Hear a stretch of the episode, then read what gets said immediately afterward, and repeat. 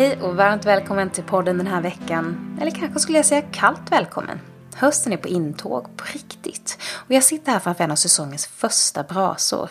Det är ganska skönt. Idag ska vi prata om ett ganska ovanligt ämne, för en del av oss i varje fall. Jag träffar Jonas Bentroth som är grundare till bolaget Sproutly som ligger utanför Ängelholm i Skåne.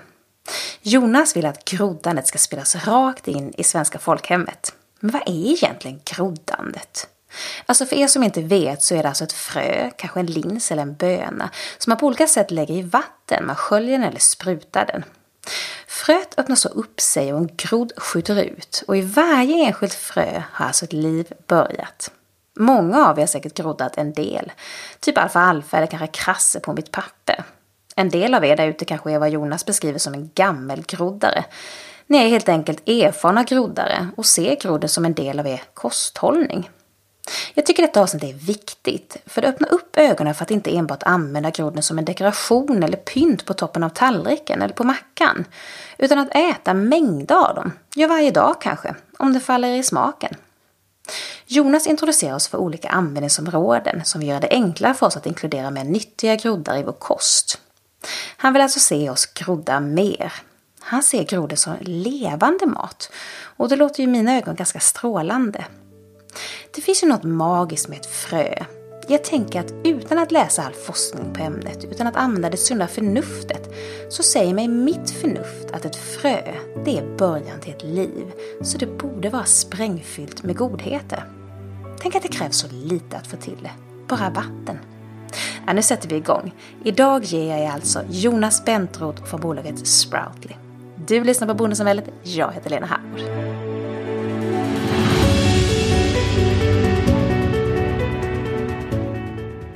Hej Jonas och varmt välkommen till Bondesamhället. Hejsan. Det är ju en solig morgon här strax utanför Ängelholm. Och du har serverat mig en vetgräsjuice. Yes. Coolt, jag ser fram emot det. Den står lite på vänt här och kanske i mitten av vårt samtal kan vi ta en skål. Kan du förklara för lyssnaren skillnaden, eller vad är en grodd mm. och vad är skillnaden mellan en grodd och en mer, vad säger man, ett eh, skott. ett skott? Ja, det här har jag gjort många gånger. Eh, en grodd är ju det första steget som fröet tar. Så att tänk dig att när ett frö börjar gro så kommer det ut en liten, liten grodd. Detta händer alltid om, om ett trä ska om ett frö ska bli ett träd eller om ett frö ska bli en morot så kommer det alltid en liten grodd. Grodden vill ta sig ner i jorden, bildar små rötter. Och sen så när det här när fröet känner att nu har grodden fått göra sitt lilla jobb, då börjar ett skott tryckas upp mot himlen för att fånga in solljus och, och för att bli liksom en planta. Så skottet är ju, en, man skulle kunna säga att ett skott är en miniplanta. Och grodd är, är innan det blir en rot. Har du själv en förkärlek för grodden eller skottet eller gillar du båda? Bra fråga.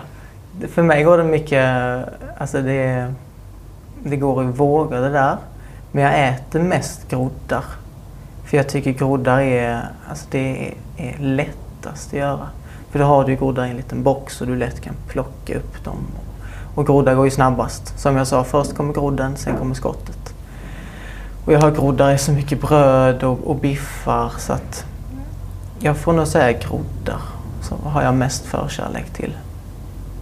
Men jag, kan, jag vill inte välja någon av dem om jag måste välja. Skulle du kunna förklara hur, hur det går till från att eh, du ska få frö till att det blir en grodd? Det varierar ju vilket frö du har naturligtvis. Mm. Men kanske en liten generell bild för den som lyssnar. Hur lång tid kan det ta? Hur börjar det? Vad behövs för att du ska få ett frö till en grodd? Först och främst krävs det att man har, alltså som jag sa innan, bra kvalitet på fröna. Det är liksom en, en förutsättning för att ska, man ska lyckas få, få fram bra groddar. Um, men själva principen är ju att, att frö ska blötläggas så att de verkligen får den här känslan av att okej, okay, nu är det mycket vatten, nu, nu, nu är det här ett tecken på att nu ska jag börja gro. Det är det blötläggning säger. Blötläggning brukar man göra mellan 8 till 24 timmar.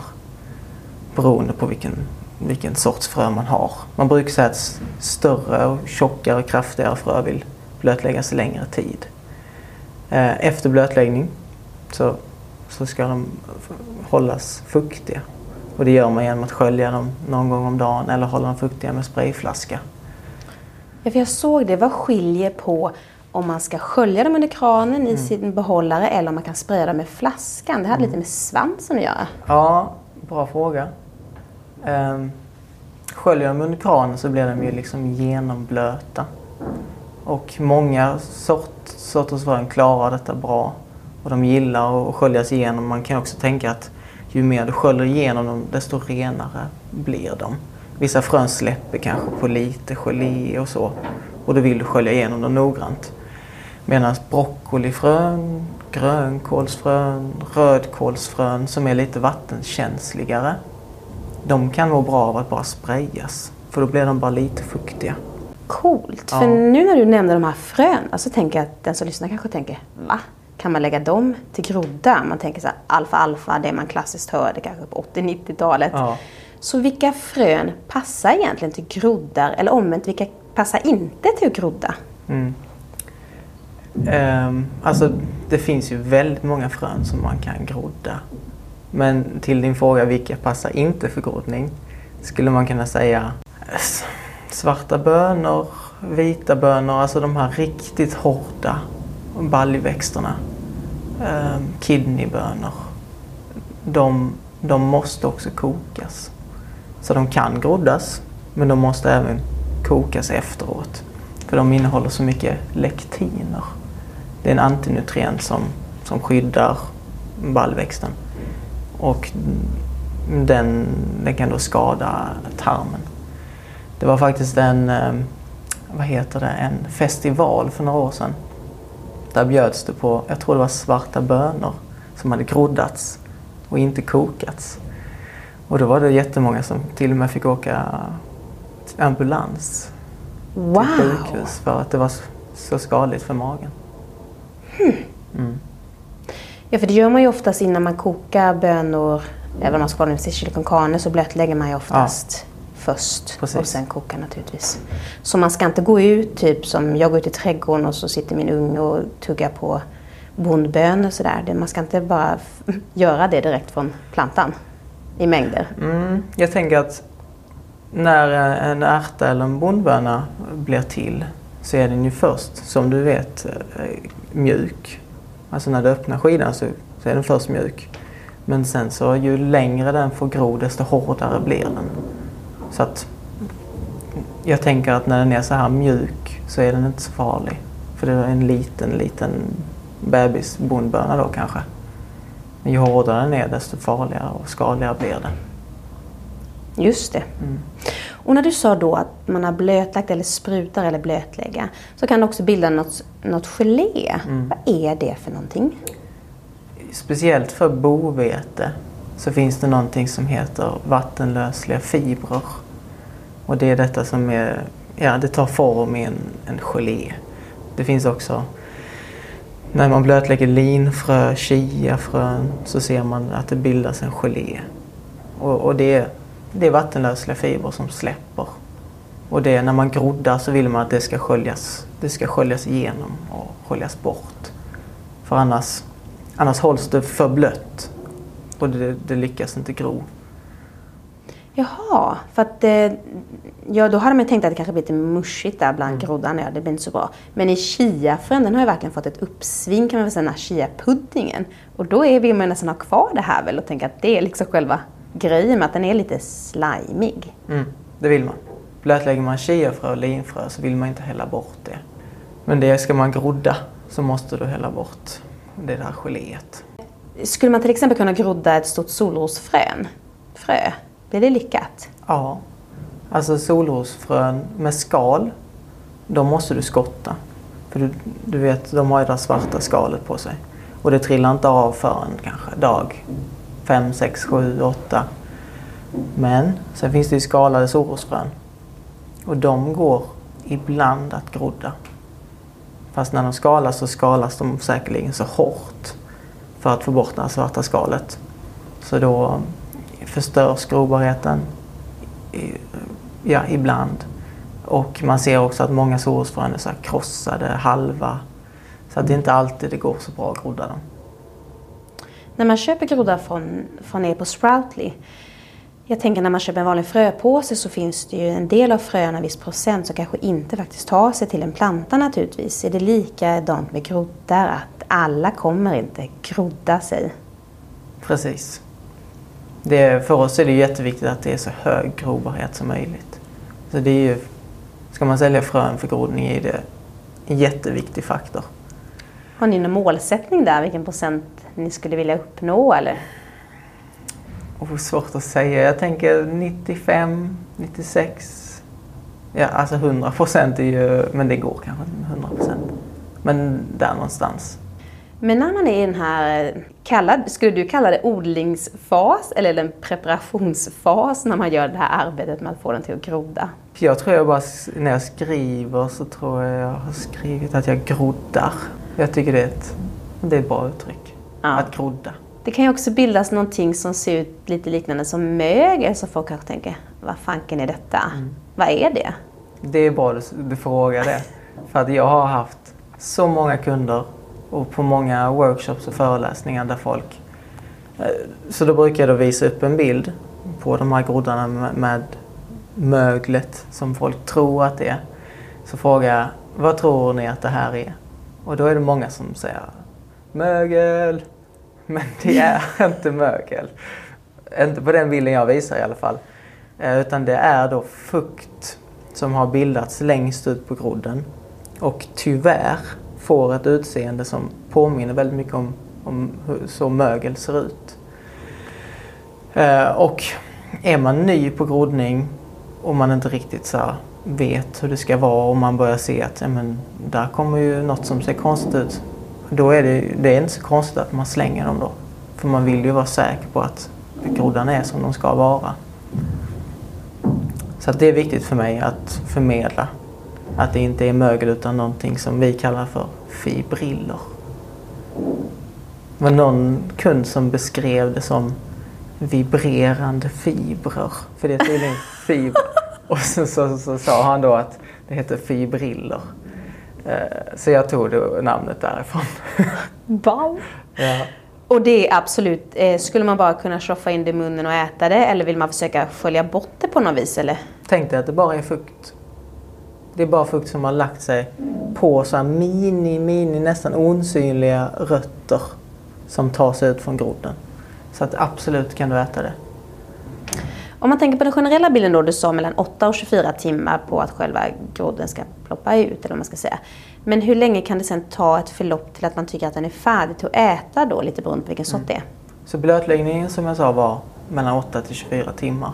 Ibland till och med ingen blötläggning för vissa sorter som typ krasse.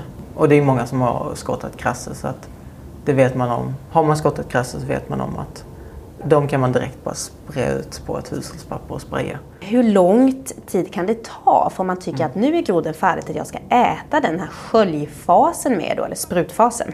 Väldigt olika från sort till sort. Jag brukar dock säga att så fort man ser en grodd så går de att äta.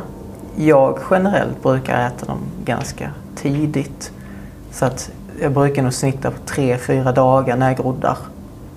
Så alfagroddar kanske fyra, mungbönor tre, linsgroddar tre dagar. För jag brukar säga som så att ett frö är väldigt koncentrerat på makronutrienter, alltså proteiner, fibrer, kolhydrater. Och ju, ju längre det gror, desto spädare blir de här, mer utspätt kanske man säger, blir de här makronutrienterna då. Så man kan tänka sig att har en mungböna fått gro i 5-6 dagar så är den kanske 6-7 cm lång och fylld med 93 procent vatten. Och då är det väldigt lite av makronutrienterna. Men fortfarande väldigt mycket antioxidanter och enzymer. Men det blir inte så matigt. Jag som äter väldigt mycket groddar vill ju ha matiga groddar så att jag fylls med proteiner och, och kolhydrater och fibrer. Alltså skulle man i princip Alltså, skulle jag kunna skölja de här i en månad eller finns det liksom en avtappningsfas där de bara, nu går jag tillbaka till dödläge? Ja, det kan man säga. Dödläget. Eh, det kommer väl... Man kan tänka som så att ett frö har, har... eh, Man kan säga ett frö som en bank fylld med näring. Och då grodden har då den här banken att, att använda sig av. Så när grodden växer så använder den näringen som finns i fröet. Och så växer den och så blir den större. Och till sist så tar den här näringen slut. Så att efter... Um, jag brukar känna att till exempel broccoligroddar efter fem, vid femte, sjätte dagen så börjar smaken avta. Det blir inte lika god smak. Um, de blir trådigare, smalare. Och där, som du uttryckte det, kan man säga att det går över mot dödläget. Då. Det låter kanske tragiskt men, men visst. Ja. Men då förundras jag över, jag tänker då om man skulle låta det bli en broccoliplanta istället. Är det då de här mindre näringsämnena, de har lite blivit förbrukade initiala och sen när det växer upp till en planta då har den fått andra typer av näringskvaliteter eller? Ja. När, alltså, när det, ska, man, ska det bli en planta då tar den ju väldigt mycket näring från jorden. Så det, det är det som händer efter eh, den har använt näringen från fröet så börjar den ju ta näring från jorden. Eh, skillnad på näring från vi, vi säger en broccoligrodd och en vanlig broccoli är ganska stor. När jag, när jag förklarar eh, skillnaden så brukar jag säga att broccoligrodden, när den växer så, så har den tidigare varit ett hårt litet frö och då har den skyddats av det här hårda fröet.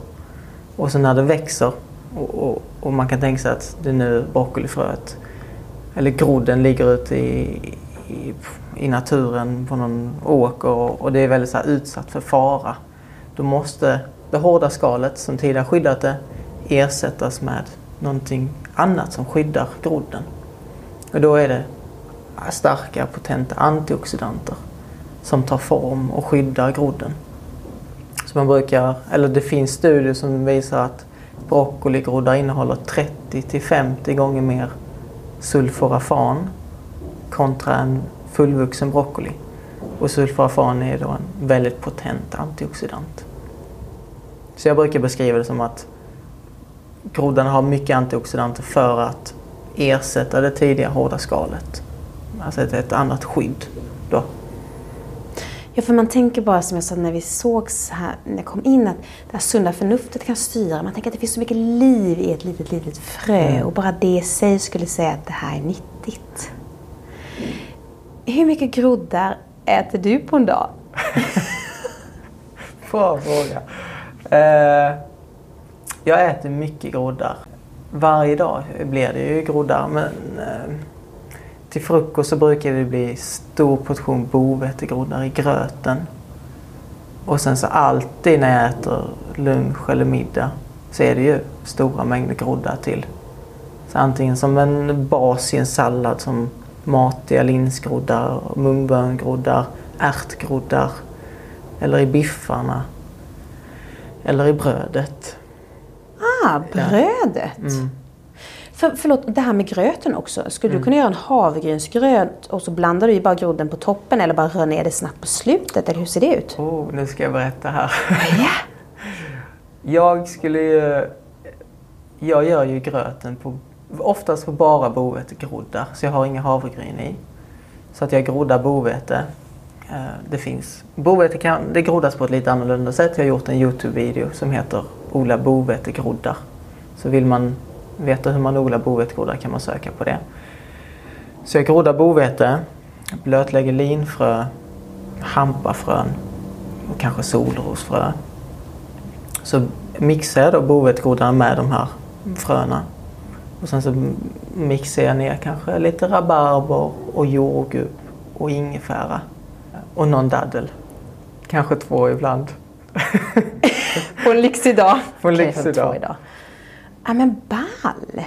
Så en hel groddgröt? Ja. Varför har inte det här kommit into play? Ja, alltså skulle man jämföra en groddgröt med en kokt havregrynsgröt så skulle man ju se att det är liksom, här har vi levande gröt med levande enzymer, levande bakterier, levande antioxidanter kontra en gröt som har Först har ju havregrynen pressats, de har ångbehandlats, de har sen kokats.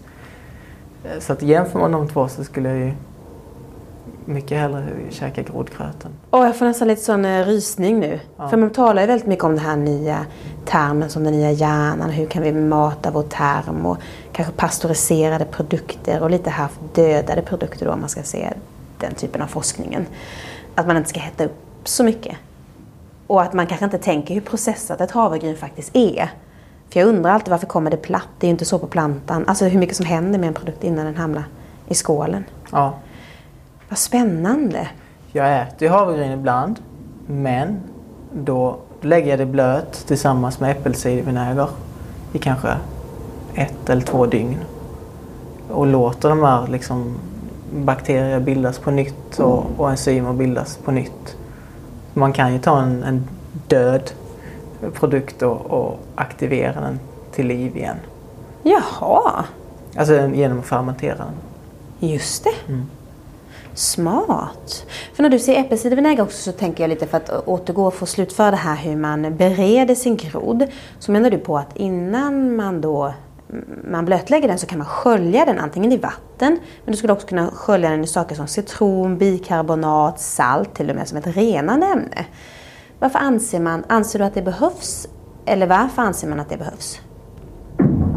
Man kan väl säga att när man groddar så groddas det instängt i en, liksom en fuktig miljö. Och här är det väldigt viktigt att det bara är groddarna som växer. För är det smuts och bakterier där inne så kommer de också växa. Sen så, jag säljer ju frön som är testade för salmonella och E. coli. Så vi har fått liksom ett papper på att de här är, det är testade, de är fria från de här farliga bakterierna. Så jag är inte så noga.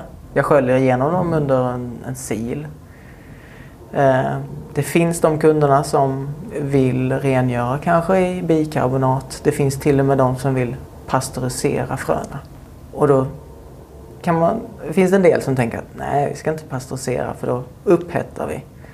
Men pasteurisera frön Eh, är enligt mig ingen, ingen fara alls. Utan fröet har det här hårda skalet som skyddar det. Kan ett frö gro efter en pasteurisering så är det ett tecken på att ja, det lever. Det klarar det genom den här pasteuriseringen. Mina föräldrar som, som har munkagrodden, det har vi inte sagt någonting om men det kanske vi kommer till. De pasteuriserar eh, alla sina frön. Och de ser till och med att det växer snabbare när man pasteuriserar. För att det kickar igång lite sådär. Mm, spännande. Men det jag tänker ibland när jag har groddat hemma då, när man inte är så van vid det här och när jag besökte din hemsida så tänkte jag shit vad mycket man kan använda groden till som jag inte tänkte. Jag tänkte med det som ett tillbehör i sallad helt ärligt alltså. Och då har jag liksom haft det hemma och så tänker jag nej nu börjar den liksom bli lite dålig. Och så har jag tänkt nej, men då får jag liksom kasta ut den. Men det finns ju faktiskt sätt att behålla en grods hållbarhet när man tänker så. Vilka sätt skulle det kunna vara? Det jag gör oftast är att jag fryser in. Om det är till exempel alfagroddar, mungböngroddar, broccoligroddar. Sådana groddar som inte har jättestark smak. För det jag gör med frysta groddar är att jag har det sen i smoothien. Så att jag skulle inte frysa in till exempel lökgroddar. För det vill jag inte ha i en smoothie. Men vetegräs, mungböngroddar, fänkålsgroddar fryser jag ofta in och har i smoothie. Och där håller de ju hur länge som helst. Fantastiskt. Ja. Då vet man det. Jag tänker för du nämner lökgroddar till exempel. Jag har aldrig kunnat tänka mig men lökfrön är ju väldigt, väldigt små. Eh, men hur smakar de olika groddarna? Kan man känna igen smaken på i en grod som på den färdiga eh, växten, typ broccoli eller lök eller så? Ja. Alltså, har du smakat rädisgroddar? Nej. Nej. Det har eh, jag och Annika som jag brukar vara på mässor tillsammans med. Då har vi med groddar så folk får smaka och så har vi då rädisgroddar. Och så när folk får smaka på rädisgroddarna så är det, får man ibland varna dem innan. För att det kan vara riktigt stark och pepprig smak. Um, senapsgroddar också. Stark pepprig senapssmak. Mm. Lökgroddarna har också väldigt tydlig löksmak. Så att ja, det är samma smaker. Ja, men Jonas, när man liksom preparerar det här eh, då är ju smaken från fröet då, för den har ju inte fått smak från jorden. Det kan man argumentera då när det har blivit en större planta, att smaken kommer delvis från jorden. När man groddar, är det enbart i vatten? Ja, groddar görs enbart i vatten. Skulle den kunna grodda, ja det skulle den naturligtvis kunna grodda i jord, men det är ju lite onödigt, ska man skölja av det? Man kan, man kan ju tänka sig så att ska vi skotta så skottar vi ju ibland i jord. Man måste inte göra det i jord. Så att först så kommer det en grodd i jorden. Så att skulle man sprida ut massa frön i jorden så kommer det först en grodd och då groddar man. Förstår du hur jag tänker? Ja. Och sen så omvandlas grodden till ett skott. Men man gör inte så om man vill ha åt groddarna. Men omvänt då, skulle man kunna få ett skott enbart ur vatten? Ja, det kan man. För det känns ju cleant, eller mm. cleant vad ska jag säga, men att man då inte behöver ha jorden. Det finns ju någon som kanske då vill skörda och så får man lite jord eller... Jag tycker det är gött för att jord inne i kök har man bananflugor så kan det komma mycket flugor och grejer i jorden. Och, så att jag tycker det är gött att skotta utan jord. Och det är, man kan tänka att det är som att man odlar groddar, låter dem få växa eh, tills de blir skott. Men inte i en box eller odlingslåda. För när man odlar groddar så rörs de ju runt. Tänk dig när du sköljer så förflyttas de runt. Eh, I, ehm, så när du odlar skott så ska de alltid ligga på samma plats på en plan yta då. Och hållas fuktiga med sprayflaska. Aha! Mm. Så du kan i princip bara lägga dem i en form. Mm som fuktas och ska inte liksom ligga i vattnet och så kan du få en hel fin solrosskotts. Precis. Du skulle kunna odling. ta en, en tallrik, som du, vanlig mattallrik. Blötlägga solrosfrön först i 24 timmar och sen så hälla av vattnet, lägga ut den på tallriken, täcka den med en handduk över så att fukten hålls inne. Och sen så spraya en, två gånger om dagen så kommer det komma upp solrosskott. Okej, det ska jag göra. För jag har ju varit en person som har tagit in ett smalt lag jord och lagt fröna där. Ja. Och då fanns det olika tekniker. Då ska man täcka den med jord eller räcker det att lägga den på jorden? Och nu vet jag då att man kan göra det bra mycket enklare för sig. Precis. Men det var en sak till jag tänkte på. Två saker egentligen. Om man då talar om skott. Så finns det ju en del skott man faktiskt kan skörda två gånger. Eller du kanske menar att man kan göra det tre gånger, jag vet inte. Men alltså, man kan ju klippa dem på ett sätt som gör att det kommer upp ett, en skörd till. Gäller det alla skott? Ja, Nej. Det, nej, ja, det skulle gå. Det man får tänka är att klipp, ska du klippa så att det ska komma upp nya skott så måste du klippa över ett bladpar. För då är det ju liksom, då klipper du över ett bladpar och då blir de nya bladparen nya skott. Men till exempel solrosskott. Där kommer det ju, du vet ju hur ett solrosskott ser ut. Det är ju en lång stam och sen så är det två gröna blad längst upp. Tillåter du det att växa 10-11 dagar så kommer det ju komma eh, ett nytt bladpar över det gamla bladparet. Men det här kommer inte smaka gott. Så det skulle gå, men det kommer smaka träigt och, och beskt och illa. Mm, för det tycker jag faktiskt jag kan känna igen, att det blivit lite trä mm. på andra skörden. Mm, det tål att tänkas på ju. Ärtskott funkar ju bra och, för det är ju blad liksom längs hela stammen. Det är lätt och, och man brukar säga att ärtskott kan man klippa och det växer nya. Men man ska då tänka på att näringsämnena förändras lite ju mer man kanske... Det finns inte så mycket kraft kvar på samma sätt. Precis. Och då tänker jag omvänt då med groddar. För ibland har jag då tänkt, ska jag göra dem vita eller gröna? För det kan man väl? Ja, här är det ju, då är det solljuset som, solljuset som har en, spelar en roll.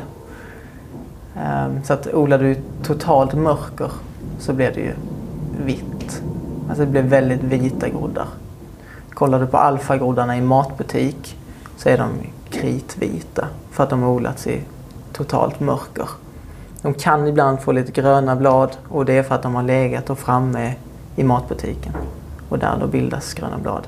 Det är lite intressant för då kan man ju tänka att då lever ju groddarna fortfarande och fortfarande växer och utvecklas Ah, i tåget. Vad, vad gillar du mest? Jag är, jag är inte så noga med det. Jag är inte så kräsen. Så jag brukar grodda på köksbänken. Ja, så blir det som det blir. Eftersom jag bara groddar ganska kort tid, 3-4 dagar, så hinner inte solljuset spela så stor roll. Skulle jag grodda till exempel alfagroddar i 5-6 dagar så kommer de bli mycket grönare och eh, få en beskare smak. Min morbror Jan-Erik som, eh, som också jobbar här, han brukar säga att man kan se, se solljuset som att det omvandlar den li, lite sötare smaken mot en lite beskare smak. Speciellt på ärtskott. Mm. Spännande. För smaken är ju väldigt, väldigt viktig ändå. Ja. man. För, att, för att tala lite om, liksom innan själva processen. Vad får du dina frön av? Vad har du för samarbeten och vad ställer du för krav på dina leverantörer? Nästan alla frön kommer från Italien. Där har vi två stycken fröleverantörer. Jag var och besökte dem förra året med min lillebror och gjorde en liten dokumentärfilm. Jag vet inte om du har sett den? Jag har sett det. Ja. Det var så underbart för att du liksom sitter ro, roendes, säger man så, i en liten eka Ja. på en sjö. Och det var, där jag, det var lite där jag fick upp eh, min, jag bara, han är bra, jag gillar honom. Ja, vi tänkte, när vi var där i Italien så åkte vi runt i bergen eh, i The Dolomites eller vad det heter. Okej, Och då, och då tänkte jag, oh det kan vara snyggt om, om jag sitter och ror i en båt på någon av de här sjöarna och berättar. Fantastiskt. Bygga Ja. sitt varumärke. Så då, då berättade jag då om att våra fröleverantörer, eh, som jag sa innan också, att det, det testas alltid på salmonella och E. coli. Det, vi garanterar grobarhet, alltid ekologiska frön. För oss är det väldigt viktigt att det är bra kvali, kvalitet på fröna. Vi har också och försöker få in mer svenska frön. Som bovete har vi svenskt. Eh, vete har vi svenskt. Det kommer in råg och nakenhavre. Som är liksom bra för att grodda. Fantastiskt. Det kan ju vara kul om man kan börja sourca mer. Men där tänker jag också näring. Det kanske inte är så många svenska bönder som har tänkt att man kan sälja det till, till dig som, som leverantör. Nej. Nej, vad spännande. Men förlåt, nu måste jag bara inbryta för det här med nakenhavre. Vad är det? Är det Ja, oh, det var nästan lite svår fråga. Faktaruta. Välkommen till Faktarutan. Nakenhavre. Varbro Kvarn beskriver nakenhavre så här. Nakenhavren är en äldre, ofädlad havresort. Den skals, släpper under tröskningen och ger nakna kärnor. Nakenhavret innehåller mer näring och energi än vanlig havre. Den har ett högkvalitativt protein, nyttiga fettsyror och vattenlösliga fiber, vilket stabiliserar blodsockret. Dessutom innehåller nakenhavret högre halter E-vitamin, en naturlig antioxidant. Salte Kvar menar på att det är lättare att förädla eftersom den inte behöver skalas naturligtvis. Jonas skulle ju rekommendera oss att grodda den naturligtvis. Vissa menar på att man, eh, man kan koka den som alternativ till ris till exempel. Ja, men prova det där nakenhavet och se vad du tycker. Men eh, så hur många ungefär samarbetspartner arbetar du med? Fröleverantörer? Sex, sju stycken tror jag det ligger på. Och det leder ju lite in på frågan hur många olika frö du har i ditt sortiment. Jag tror vi har 18-19 sorters frön för att grodda. Så det är ganska mycket. Det är nog mer än vad gemen- gemene man tror att man kan grodda. Ja, verkligen. Och då, vem är din Sproutly? Vem är din klassiska kund? Vilken målgrupp talar du till? Väldigt mycket nya, alltså ny, nya groddare. Nygroddare eller vad ska man kalla dem? Men gud vad härligt, nygroddare. Nygroddare. Ja. Många nya uttryck nu. ja. Eh, ja, för jag säljer mycket så här startkit. Och, och det märker jag att det går himla mycket startkit. Och då drar jag kopplingen att det är många ny, nygroddare. Men jag gör också många gammelgroddare. som, eh, Gud fan. Som, eh, som köper stora. De gillar att jag säljer stora påsar.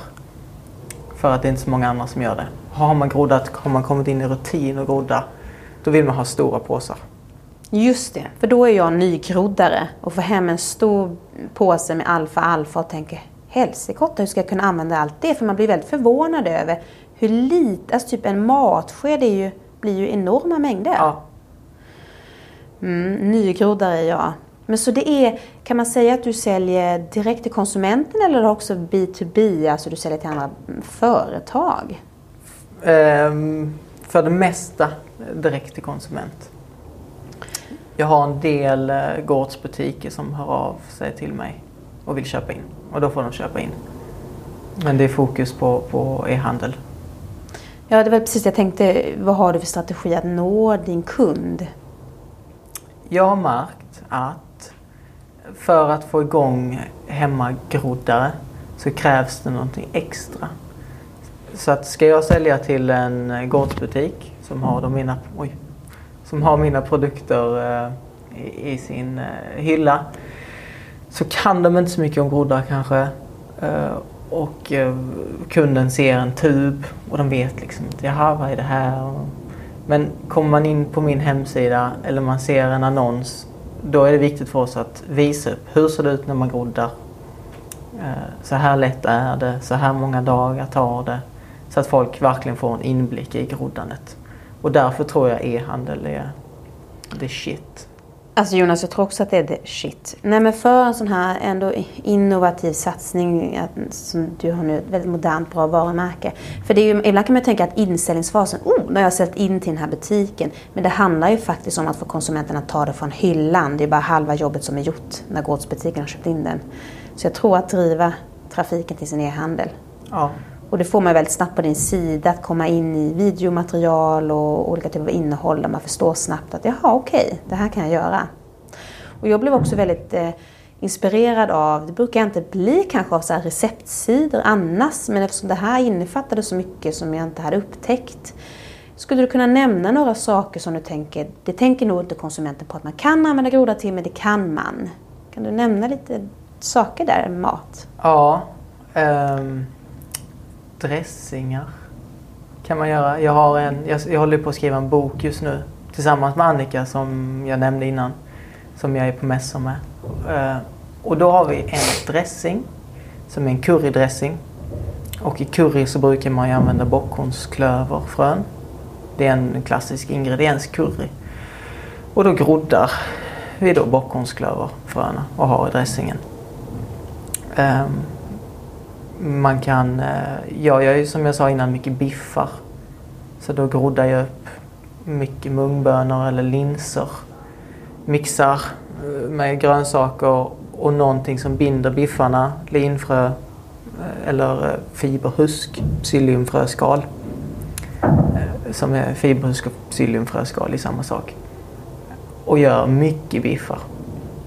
Kanske så 15-20 per gång och så fryser jag in. Sallad som bas i sallad är ju groddar asgött. Så då kör jag matiga linsgroddar, mungböngroddar. Ja. Skulle man kunna använda dem i typ så här, bakverk och annat? Eller känner du att det är lite kontroversiellt för att grodden är nyttig och det är inte bakverket? Nej. Nej, det gör jag inte. Jag, ehm, jag, ju- jag är en sucker för råbollar. Mm. Och då gör jag ju ofta råbollar på groddat bovete. Typ istället för havre. Ja, samma som med gröten. Och bo, groddat bovete är asbra bas. Så det är så lite mjölig, inte så mycket smak. Så bas som det är är inte... inte det, jag äter väldigt sällan bovetgroddar bara som det är utan jag har det som bas i, i sånt. Glass också. Ja. Så mixade bovetegroddar med eh, banan och ja, någon blåbär kanske. Vad coolt. Så blir det en supernyttig glass. Ja, för Jonas, Jag skulle vilja gå över lite på hur du driver din affär, nu när vi har nördat ner oss i grodden. För när jag kom in här så ser jag olika varumärken på skylt utan, varpå jag trodde att det var Sproutly då, för det är varumärkena. Och du är VD för Sproutly. Jag kom in här och du går i din strumpläst. Det är så härligt alltså. Och då tänker jag eh, vad du har som filosofi som VD och hur du vill driva det här bolaget. Oh, jag har nog aldrig svarat på den frågan innan så det är kul. Jag är riktig nörd på groddar. Alltså jag har vuxit upp med, med groddar sedan jag var liten. Så att för mig är, är groddar stark passion. Och jag gillar att sprida budskapet. Så jag kan ärligt talat känna ibland att min VD-roll lite tveksam. Ja, min min eh, dröm är faktiskt att, att bygga Sproutly så pass stort så jag kan anlita en professionell VD som, inte, som jag då inte är. För jag ser mig själv mer som ansikte ut, eh, inspiratör och sen så, ja, om det var svar på frågan. Mm. Så du ser dig mer som inspiratör och vill bygga det här varumärket än att den här ledaren som ska ansvara för den dagliga driften och anställda? Ja, precis. Mm. Men jag, gör det nu och jag tycker det är ganska kul men jag som, som VD som jag är nu så är det viktigt med eh, att ha egenskap om att och veta om vad jag inte är så bra på och vad jag är väldigt bra på.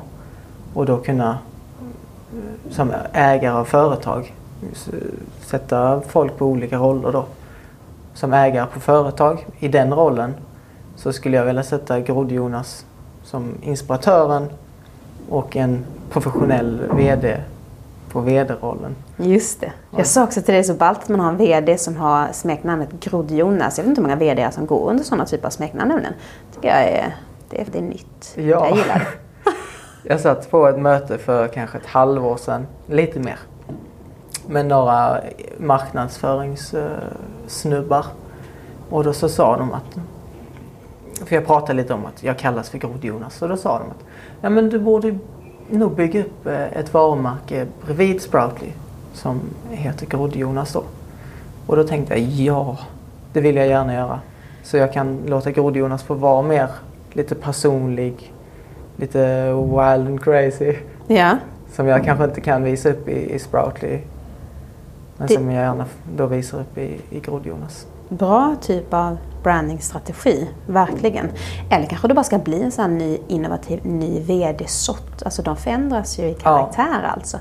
Eh, det får vi se lite vad hjärtat säger ja. på sikt. Mm. Men du sa att du har blivit introducerad eh, på Grodda ända sedan du var liten. Och då tänker jag, hur gick det till? Eh, för att det här är ju faktiskt en family affair, det, det här bolaget. Så det var inte bara att det var något de köpte hem och det serverades vid frukostbordet. Hur kom det sig att det blev en sån groddresa? Eh, pappa, Kenneth, tror det var 1970-talet. Eh, det var då Anne Wigmore, eh, jag vet inte om du känner till Anne Wigmore? Nej. Jag tror en del kommer känna till eh, det namnet. Hon var världens största groddinspiratör.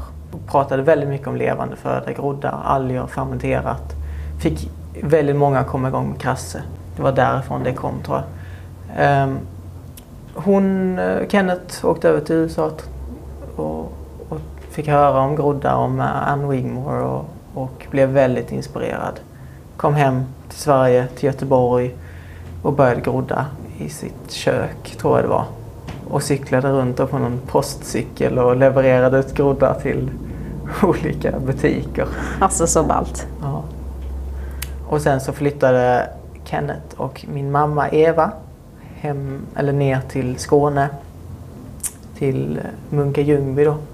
Där de efter ett tag fick igång grodningen på riktigt. I en stor fabrik då. Och sen så har det vuxit sen dess. Och det varumärket heter då? Munkagrodden. Och det kan man säga att det är liksom där du har växt upp. Har du varit med på kontoret och i fabriken? Och... Fabriken ligger ju, eller groddfabriken som vi kallar det. det ligger ju in till mitt hus där jag vuxit upp. Så att eh, då var det ju ofta när man skulle äta lunch så, så såg man att nej, vi har inga groddar. i, kök, eh, i kylskåpet. Då fick jag ju då springa ut i groddfabriken och hämta groddarna då. Så det har alltid varit groddar till maten. Wow, fantastiskt. Jag kan tänka mig det klassiska svenska folkhemmet så kanske på sin höjd att det har varit krassegroddar. Det var liksom det som var det stora tyckte jag när jag var liten i alla fall. Att man la det på typ bomull och sånt. Alltså konstigt. Mm. Men i alla fall, för att om man då tänker då finns det munkagrodden, sproutly, men också något som heter nyttogrönt. Vad passar det in i den här bilden av varumärken?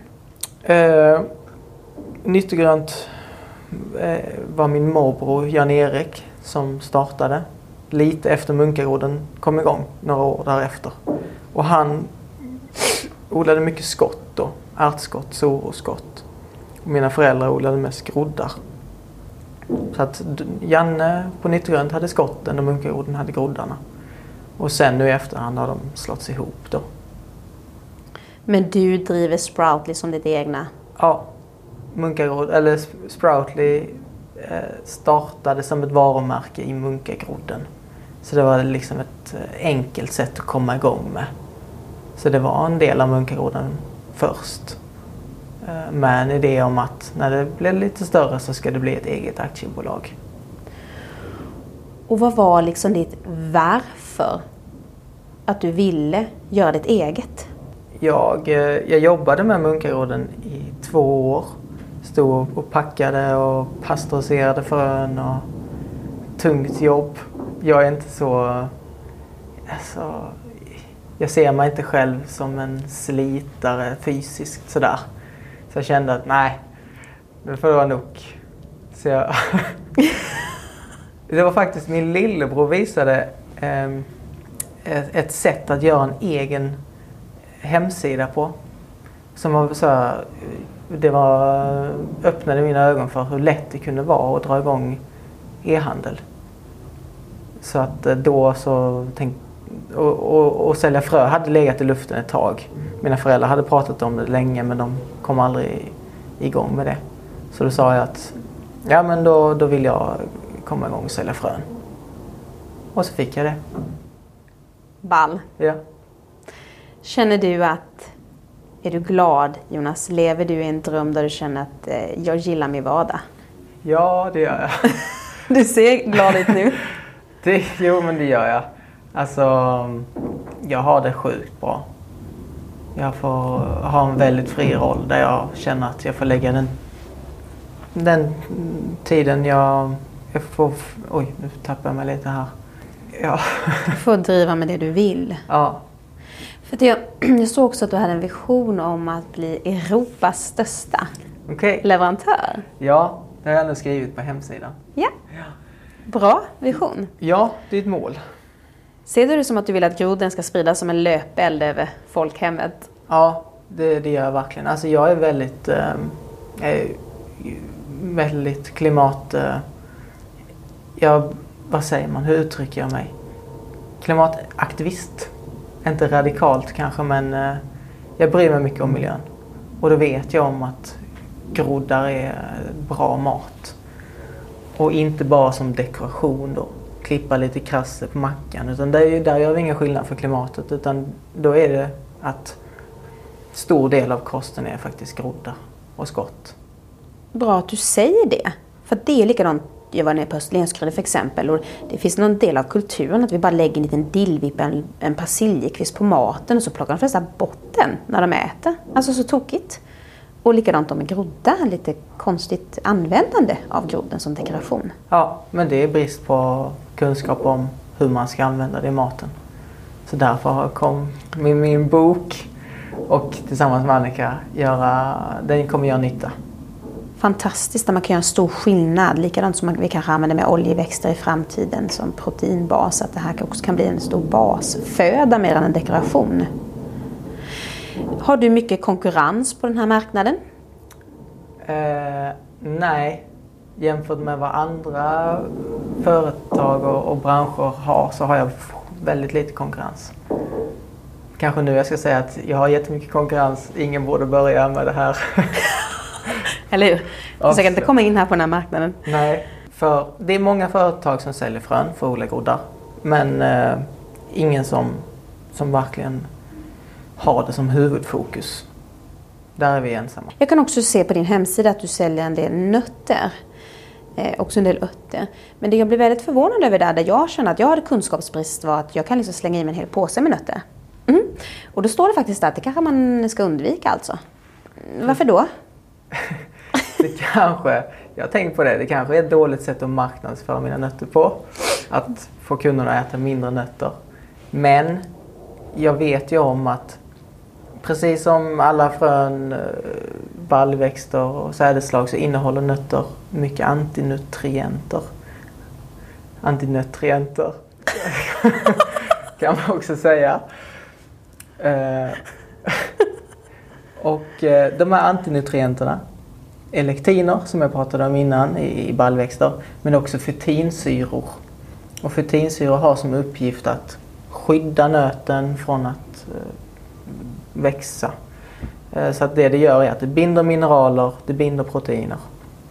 Så att äter du mycket nötter så, så får du mycket fetinsyror som, som binder mineraler så att kroppen inte kan ta upp många av de här mineralerna. Till exempel järn och kalcium, magnesium. Ah. Men också lektiner. Så att det, det är direkt skadligt för tarmen om man äter för mycket nötter. Ja, vad spännande. Jag, faktiskt inte, jag vet inte så mycket om detta. Men det, och bara ordet anti mm. har ju i andra sammanhang inte en så positiv klang då. Förutom antioxidanter. Ja, just det. Jaha. Mm. Men är du lika passionerad för nötter som grodden eller ligger den på andra plats? Andra plats. Absolut. Det finns ingenting som kan jämföras med groddarna. Jag äter en del nötter, det gör jag. Men eh, jag kan berätta hur jag bereder dem. Mm. Så att det jag brukar göra är då att jag blötlägger dem först, kanske åtta timmar. Eh, häller bort blötläggningsvatten. Sen blötlägger jag dem på nytt i äppelcidervinäger. I kanske åtta timmar till eller, eller helt dygn till. Så att det faktiskt blir en liten fermentering som kickar igång. Wow! Ibland, alltså jag, det är inte alltid jag gör det. Men ska jag ha mycket nötter i ett recept eller ibland har jag ganska mycket nötter i gröt och bröd och sånt ja. Då, då gillar jag att göra det. Det tål att tänkas på. Ja. Mm. Är man en person som ofta känner att men magen blir lite sådär efter man ätit nötter eller mycket frön så är det en metod som jag rekommenderar. Alltså Jonas, jag tänker bara, för när jag kom in här idag så såg jag en hel vägg med anställda. Men hur många anställda har du i bolaget Sproutly då? Där är vi tre stycken. Så det är jag, eh, Lovisa, som jag startade Sproutly tillsammans med. Hon har varit med ända från början och varit en sjukt viktig del i Sproutly. Med eh, design och, och tankar och, och filosofier och, och, så. Och sen så har Ali kommit för något halvår sedan kanske och hjälper till med paketering. Och han är den bästa jag kan tänka mig att ha som anställd för att packa. Så han är så noggrann. Fantastiskt. Så att om jag får ett mail någon gång om att det är fel i någon beställning. Om någon lyssnar på det här kanske har fått något fel eller får något fel. Då är det förmodligen jag som har packat. Han har typ varit sjuk. Typ bara, ja. oh no. Men gud vilken fin insikt och vad fint att säga som sin anställd. Men du Jonas, vi sitter ju här lite avslutningsvis med den här vetegrässhotten. Och eh, kan du berätta lite om den innan jag säger för mer? För mer? Ja, eh, det är vetegräs som vi har odlat på svenskt vete här på Nytt och grönt. Eh, som vi har skottat till 7-8 dagar utan jord. Så alltså bara på ett vanligt bricka. Sen så har, tror min morbror Jan-Erik har klippt det och pressat till en juice. Det kan man göra då i en bra slow user eller i en vetegräspress. För vetegräs är så hårt och, har så hårda fibrer så att det måste pressas i någon riktigt bra slow user eller vetegräspress. Sen så har vi tagit den här vätskan som kommer ut och fryst in i kuber. Så vi brukar göra detta kanske någon gång per månad fryser in jättemycket sådana här kuber. Man kan tänka sig ja, men sådana vanliga iskuber. Och sen så dricker man det någon gång om dagen eller varannan dag. Så det är 100% vetegräs? Ja. Och den Ja. kan alltså göras helt utan jord? Precis, Fantastiskt. Ska vi ta en skål? det gör vi. Jag är väldigt nyfiken. Inte så ofta jag dricker det här rent. Du- har jag naturligtvis gjort. Nu är den perfekt. Men du har druckit vetegräs innan? Ja. Men alltså man ser ju bara på färgen. En så helt djupgrön. Skål Jonas. Skål. Wow! Holy moly. Holy moly. Där är det mycket smak i. Ja. Det är någonting hela kroppen säger, mm, ja det här är bra. Verkligen. Alltså det är en speciell smak med vetegräs som man nästan inte riktigt kan Jag vet inte riktigt vad jämföra. jag ska säga om den. Hur man ska beskriva den. Vissa säger lite lakrits-ton Ja. Mm. på det kanske. Ganska söt smak. Ganska söt smak faktiskt ja. Du verkligen. Det var lite oväntat kanske. Jag har ju ett, eh, kanske jag inte ska avslöja, men i boken har jag faktiskt ett glassrecept med vetegräsjuice, eh, frysta vetegräskuber i då. De är, det är gott. Det är riktigt gott. Får den den här färgen också? Ja, Det är som att man går ut i skogen, så ser färgen ut. Väldigt intensiv. Det är ju någonting också med den färgglada maten, det säger de. Liksom att det är lite förankrat i hur nyttig den kan vara. Liksom att ha med en regnbåge på tallriken. Men du, för att sluta sluttampen tänker jag. När kommer boken ut? i, målet är eh, december, början av december så vi kan ha det till julförsäljningen. Vad ska lyssnaren hålla utkik efter för namn? Har ni bestämt det? Är det en hemlis? Nej, vi, det, det lutar mellan eh, odla groddar och skott. Alltså väldigt simpelt. För huvudfokus i boken blir eh, att lära sig odla groddar och skott. Eller groddskolan. Mm. Vad tycker du? Groddskolan. Jag gillar det också. Det finns så mycket man kan spinna vidare på grodd. Grodd Jonas, Groddskolan. Alltså det finns så mycket kuliga namn som Ja. är så här varumärkesbyggande. Men du Jonas, tack för att du tog mig på det här ögonöppnande samtalet där jag fick massa ny kunskap i en bransch jag trodde var ganska smal men där jag nu ser att det är bred och att den faktiskt kan ha en stor inverkan på klimat och ett hållbart sätt att konsumera om vi kan få människor till att äta mer av de här groddarna. Tack! Tack själv.